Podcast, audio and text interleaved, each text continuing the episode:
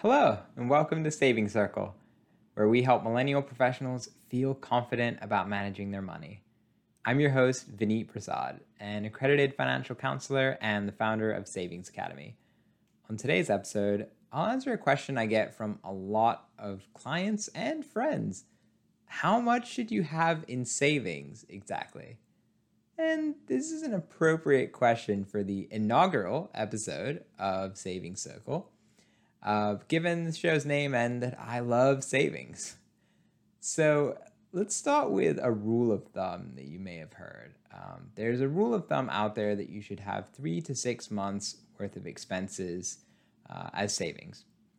And I think that's a pretty good rule of thumb, but I think there's some more detail and nuance that, that I'd like to add in there for you. The first thing is what exactly is the three to six months of savings for? So you typically hear the word emergency fund thrown around, but the emergency fund, if that's your only main savings account, it ends up getting used for a bunch of other stuff. And this is something I've seen a lot when I work with people. Well, we start building up an emergency fund, but then we have a vacation, and so now it's back down to zero, and you know, etc. So I'd actually recommend breaking it down into two pieces for your savings. The first one is that emergency savings account we talked about.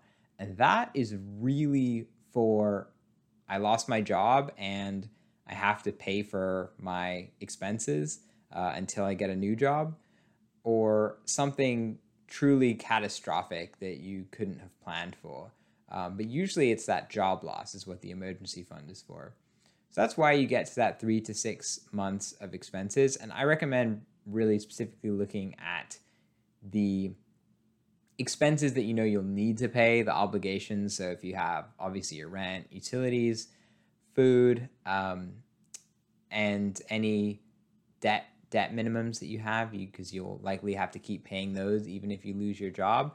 Just making sure that you look at all those monthly expenses that will happen, um, add those up, estimate those, and then um, in terms of uh, how much exactly you need for this emergency fund, I do think three to six months is a good range. I think that in terms of where you should fall in the range, if you have not a lot of obligations, meaning you don't have a car that might have uh, you know issues, you don't have a home, you don't have kids, then you can be closer to the three month end of the scale.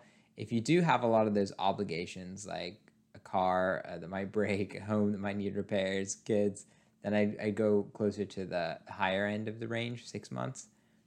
Now, that being said, the emergency fund ideally shouldn't be used uh, for those expenses like car maintenance and home. Ideally, it should only be used for if you lose your job, but I still recommend going closer to the higher end of that range uh, if you have a lot of those obligations.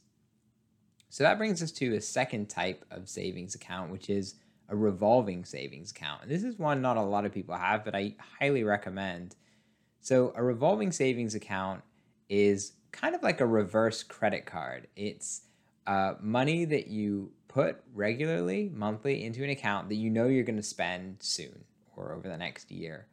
And so for this, you take all the expense types that are more irregular and unusual, like a vacation, if you know you're going to owe taxes, it would go here. Any kind of tuition you'll owe in the next year, for example. Just these big unexpected expenses that can sometimes hit people and they're not ready for them and they go on a credit card. Um, instead, figure out how much those will be on average uh, throughout the year, divide by 12, and then you get your monthly average. And that's how much you should be putting in to your revolving savings account um, to ensure that you have the money there uh, when those expenses come around.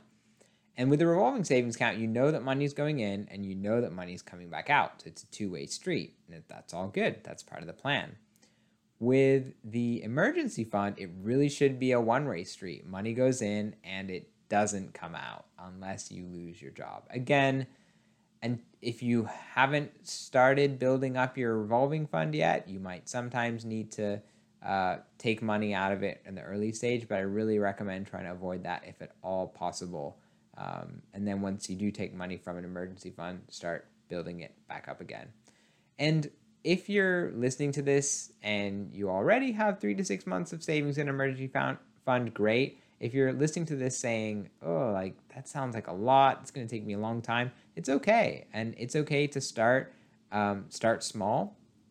Try to build up over time how much you can put each month uh, into the savings account and celebrate the small wins. Like actually track in terms of units of time, knowing, hey, this week now I have one week worth of expenses in there, one week of financial freedom. Okay, now I have two weeks. So if I lost my job, I could, you know, cover cover this amount of expenses.